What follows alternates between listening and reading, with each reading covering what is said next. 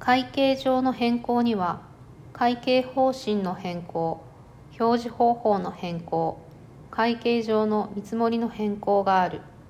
そのうち会計方針の変更と表示方法の変更については訴求処理をする。会計上の見積もりの変更は訴求処理をしない。また過去の誤謬の訂正に関しては訴求処理をし修正再表示をする必要がある。